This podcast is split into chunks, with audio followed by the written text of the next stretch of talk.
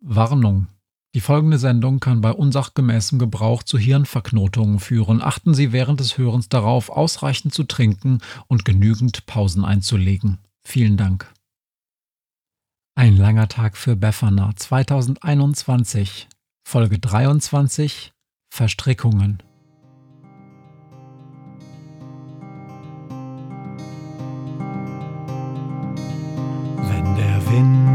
Einsam durch die Straßen fegt, wenn die kalte Nacht sich auf die Häuser legt, wenn in Fenstern Weihnachtsschmuck ins Dunkel scheint, dann sind Befana und ihre Maus nicht weit. Wenn die Turmuhr Mitternacht geschlagen hat, stürzt die Hexe sich mit dem Geschenkesack auf nem Besen mutig in die Nacht hinab zu den Wesen, die ansonsten niemand mag. Weihnachtshexe Befana ist für alle Monster da, alle Ratten, Kakerlaken, Geister, Spinnen, Feuer, Drachen, alle unsichtbaren Ungeheuer, Zauberzeitmaschinenbauer freuen sich schon das ganze Jahr auf den Winterwind, denn der bringt eine Weihnachtshexe namens Befana. Es sind mehrere Bibliotheken nur mit Geschichten und theoretischen Abhandlungen über Zeitreisen vollgeschrieben worden. Wenig wird allerdings mit Praktikerinnen, also den Zeitreisenden selbst, über das Thema gesprochen. Die sind meist zu beschäftigt damit, alles durcheinander zu bringen.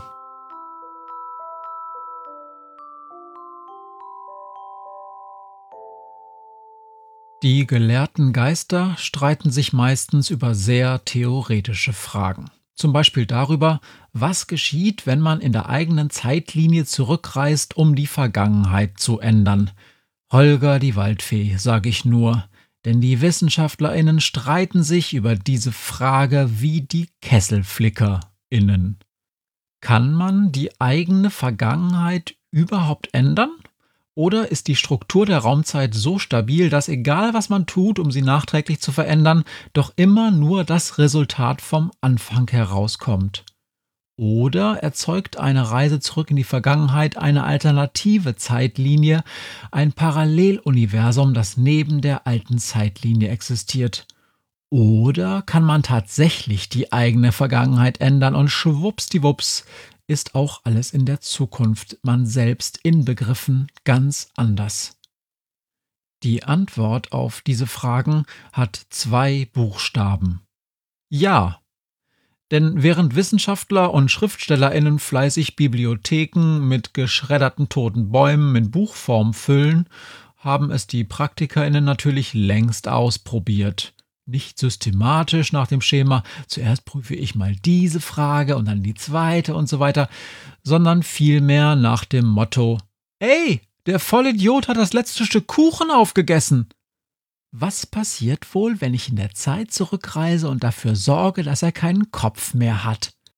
Das war jetzt kein blöder Spruch, sondern ist genauso passiert. Denn Zeitreisen, das merkt man leider auch bei Schrödinger, macht ein bisschen unempfindlich gegen schlimme Dinge, die man damit so anrichtet. Schrödinger hat mindestens 100 Knoten in seinem Kopf durch seine ständige Zeitreiserei.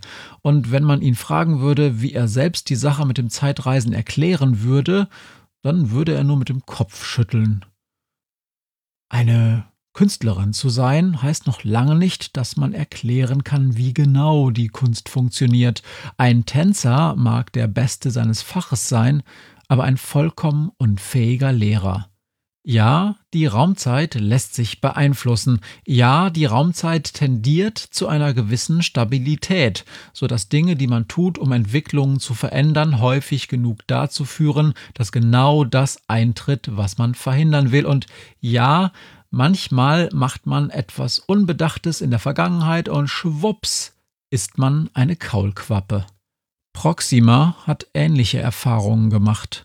Sie hatte genau wie anfangs Schrödinger keine Zeitmaschine, aber mit den Quantengeschwüren, die ihr schon als Kind immer mal wieder überall am Körper aufplatzten, kann sie wirklich äh, lustige Sachen anstellen.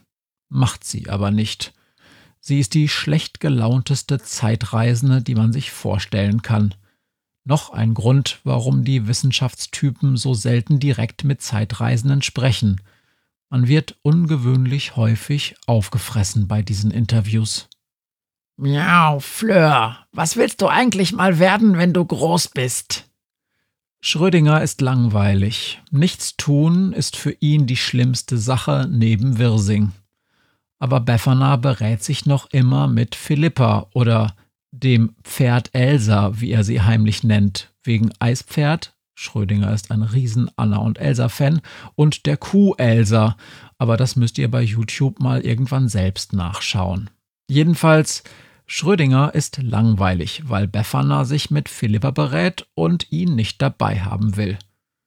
Ganz eventuell hat er ihr, um ein bisschen Kontext beizusteuern, wie er sagte, möglicherweise gerade die ganze Geschichte seiner Zeitreise erzählt, die den Geschwistern der Sonne ein bisschen Leben in die Bude bringen sollte.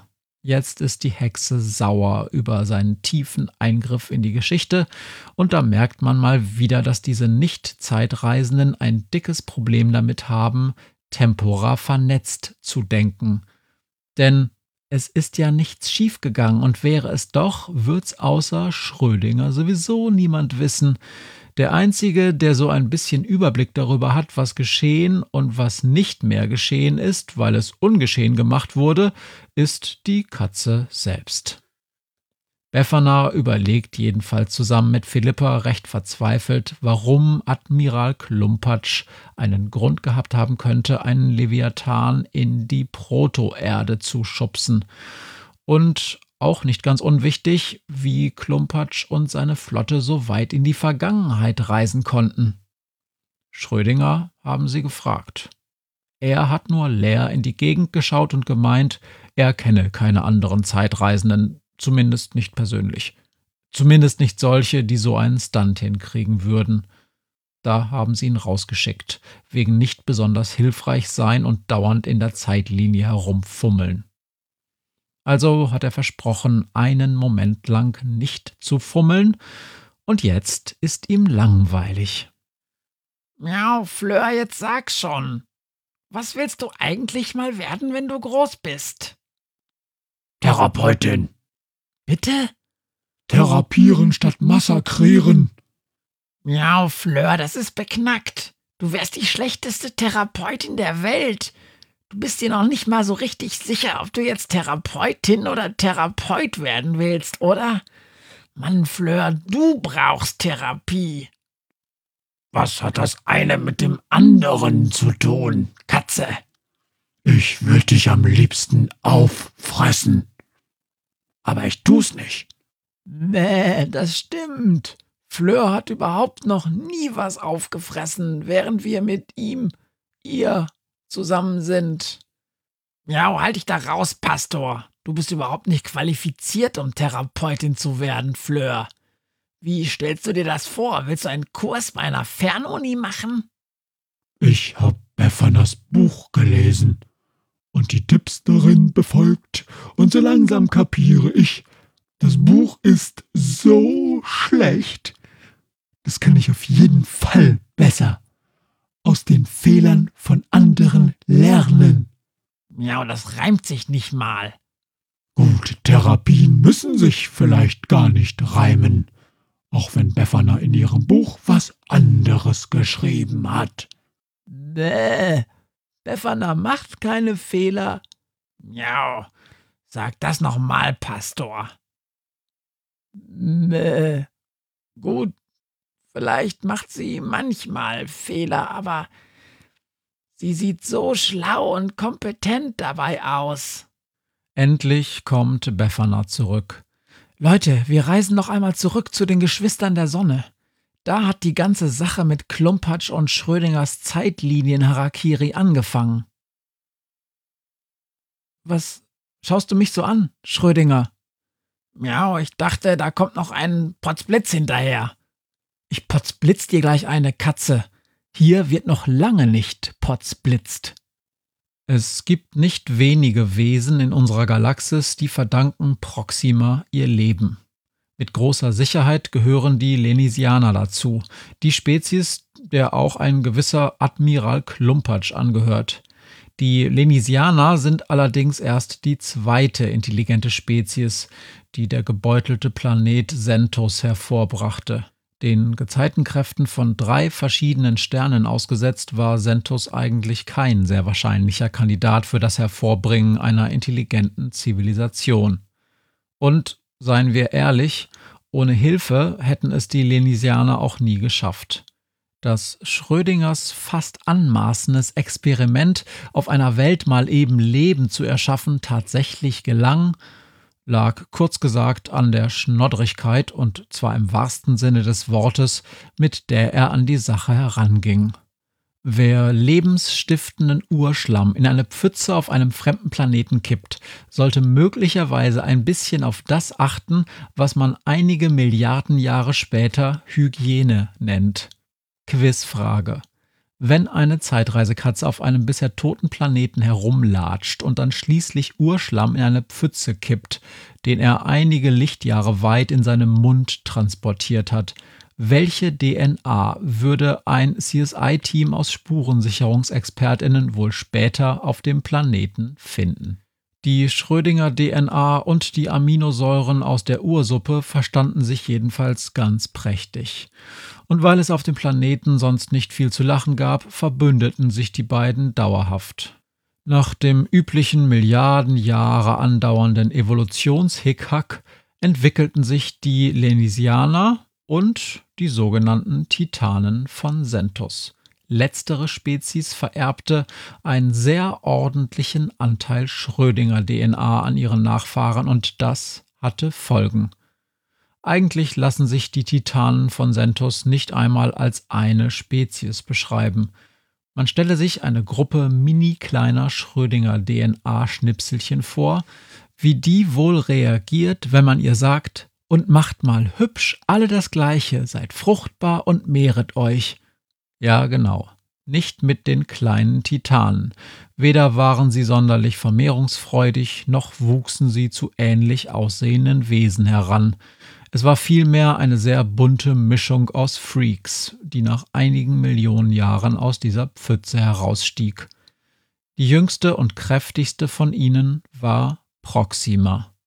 Und obwohl sie die jüngste war, war sie bald diejenige, die ihre Geschwister vor den Gefahren des Planeten Sentos beschützte.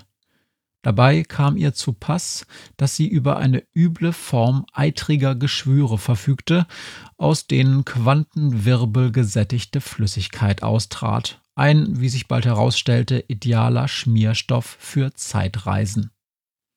Die einzige, bei der er nicht wirkte, war allerdings Proxima selbst. Und so entwickelte sich eine Aufgabenteilung unter den Geschwistern, die zur Rettung der Lenisianer und zum Verhängnis der Titanen von Sentos wurde. Proxima konnte zwar nicht Zeitreisen, aber sie hatte einen unglaublichen Instinkt für die Strukturen der Raumzeit. Und so konnte sie Gefahren für ihre Familie und den ganzen Planeten schon weit im Voraus ahnen und dementsprechend handeln. Sie begann ihre Geschwister mit kleinen Aufträgen vorwärts und rückwärts in der Raumzeit zu schicken, immer mit dem Ziel, ihre Existenz auf Sentus zu sichern und vor allen Gefahren zu schützen. Zwar kann kein Computer das mathematische Rätsel lösen, wie es dem zwischen drei Sternen hin und her geworfenen Sentus wohl in den nächsten hundert Jahren gehen würde, aber Proxima musste es auch nicht ausrechnen – Sie konnte eins ihrer Geschwister direkt schicken und nachschauen lassen. Die begabteste Kundschafterin von allen war ihre älteste Schwester Eterna, die in weiten Bögen durch die Raumzeit segeln konnte und Proxima bei ihrer Langfristplanung eng zur Seite stand. Schon bald bekam Proxima heraus, dass ihre Existenz keineswegs ein Produkt des Zufalls war, sondern das Resultat einer ungeheuren Verstrickung der Zeitlinien durch ein zeitreisendes Wesen namens Schrödinger. Und mit dem Tag dieser Entdeckung wurde sich Proxima bewusst, dass sie verflucht war, auf ewig mit dem Schicksal dieser Katze verstrickt zu sein. Die fuhrwerkte nämlich munter in ihrer eigenen Vergangenheit herum und brachte dabei einige Male eine jüngere Version von sich selbst in große Gefahr. Kurz und gut, Schrödingers Leben und das seiner früheren Ichs hing ständig am seidenen Faden und damit auch das von Proxima und ihren Geschwistern. Also musste Proxima ein regelrechtes Abwehrbollwerk aus Schutzmaßnahmen errichten, damit Schrödinger keinen Mist baute und ein jüngeres Ich von sich umbrachte. Immerwährend brütete Proxima an Plänen, Schrödingers Leben und damit sich selbst zu schützen.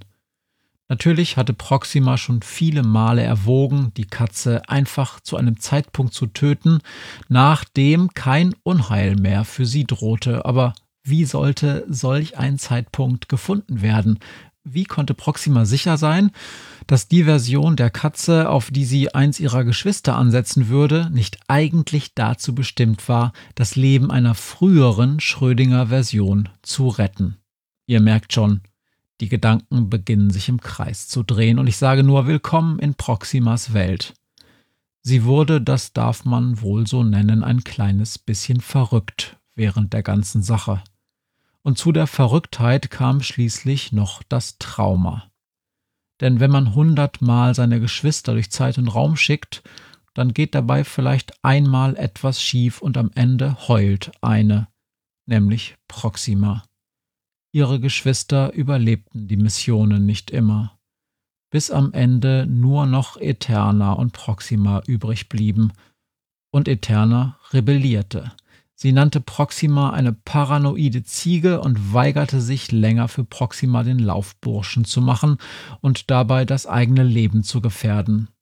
Sie verschwand aus Proximas Leben und Proxima stand da mit all ihrem Wissen über die vergangenen und zukünftigen Gefahren für Sentos, konnte daran aber nichts mehr ändern. Bis ihr Blick auf die überraschend gut gediehene andere Spezies auf ihrem Planeten fiel, die puzzleliebenden Lenisianer.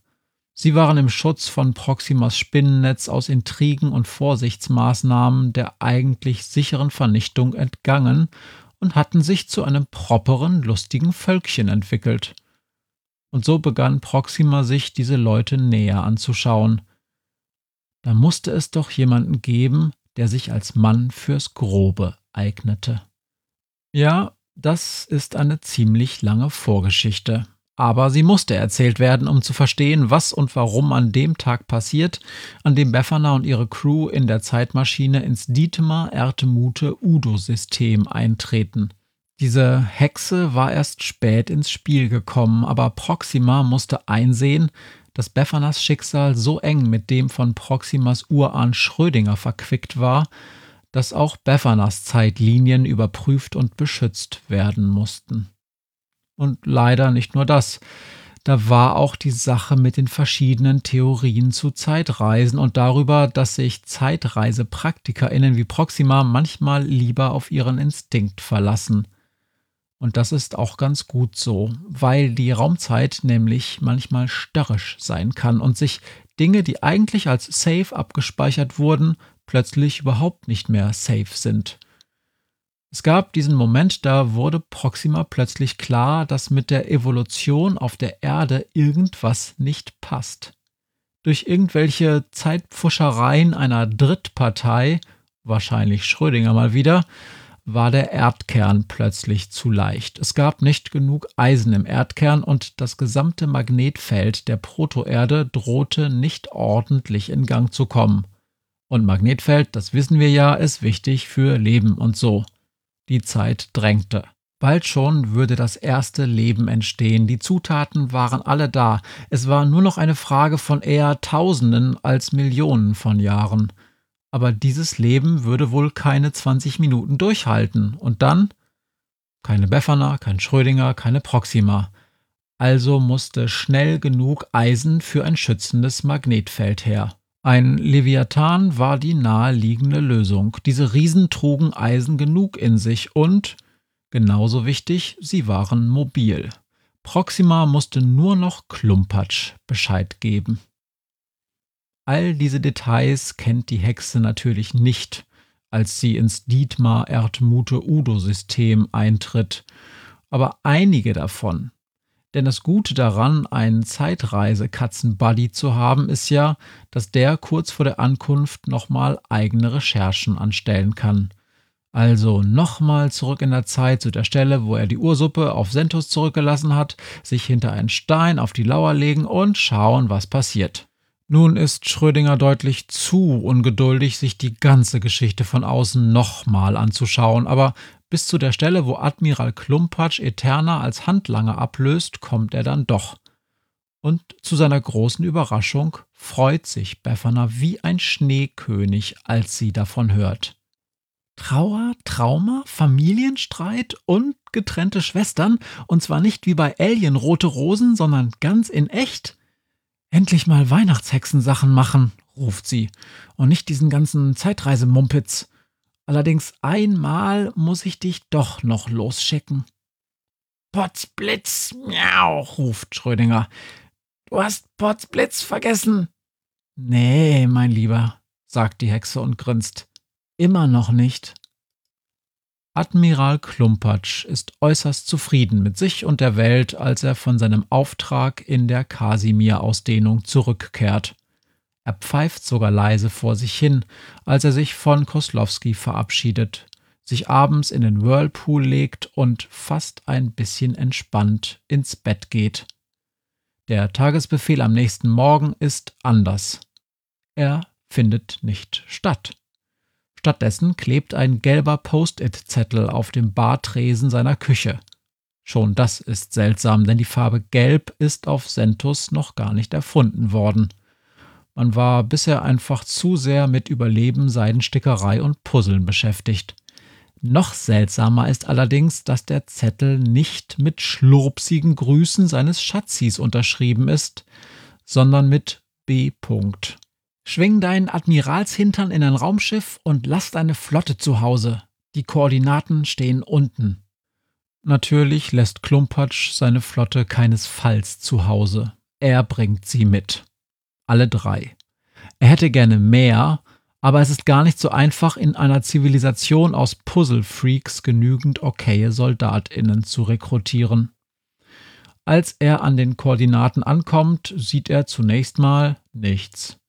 Nichts außer einer roten, oben auf dem Dach immer noch ganz leicht verbeulten Zeitmaschine. Klumpatsch fällt die Kinnlade herunter. Er ist so neben der Spur, dass er die beiden Titaninnen, die sich mit einem Flimmern im leeren Raum materialisieren, gar nicht groß beachtet. Müsste man das Äußere von Eterna beschreiben, würde es das Bild einer überdimensional riesigen, im All schwebenden gelben Qualle wohl ganz gut treffen. Was ist das für eine seltsame Farbe? fragt sich Klumpatsch, als sich auf der anderen Seite des Raumschiffs Proxima materialisiert. Spinnenhaft, über alle Maßen riesig, mit ihren durch Geschwüre verunstalteten Tentakeln nach dem leeren Weltraum greifend. Willkommen, Admiralchen, tönt da Beffanas Stimme über das Funkgerät. Du bist gerade Zeuge unserer großen Familienzusammenführung. Wir sind alle noch ganz gerührt.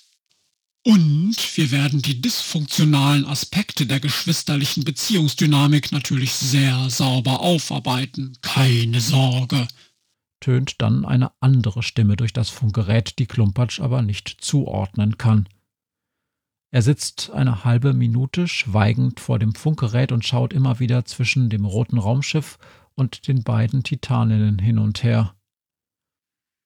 Aber das ist einfach nicht möglich, schreit er schließlich. Wir haben sie verdampft. Ich habe selbst den Befehl gegeben und das Resultat gesehen. Wir haben mit allem geschossen, was wir hatten. Da war nichts mehr. Das rote Raumschiff ist zerstört. Ich habe den Auftrag ausgeführt. Miau, das erfordert dringend einen Potzblitz, stöhnt Schrödinger. Jetzt blicke ich nicht mehr durch. Nee, jetzt, sagt Thomas. Das ist schlimmer als althebräisch pauken. Es gibt nicht mal einen Spickzettel irgendwo. Ja, sagt Befana. Ganz offensichtlich sollten wir tot sein. Potz, Blitz.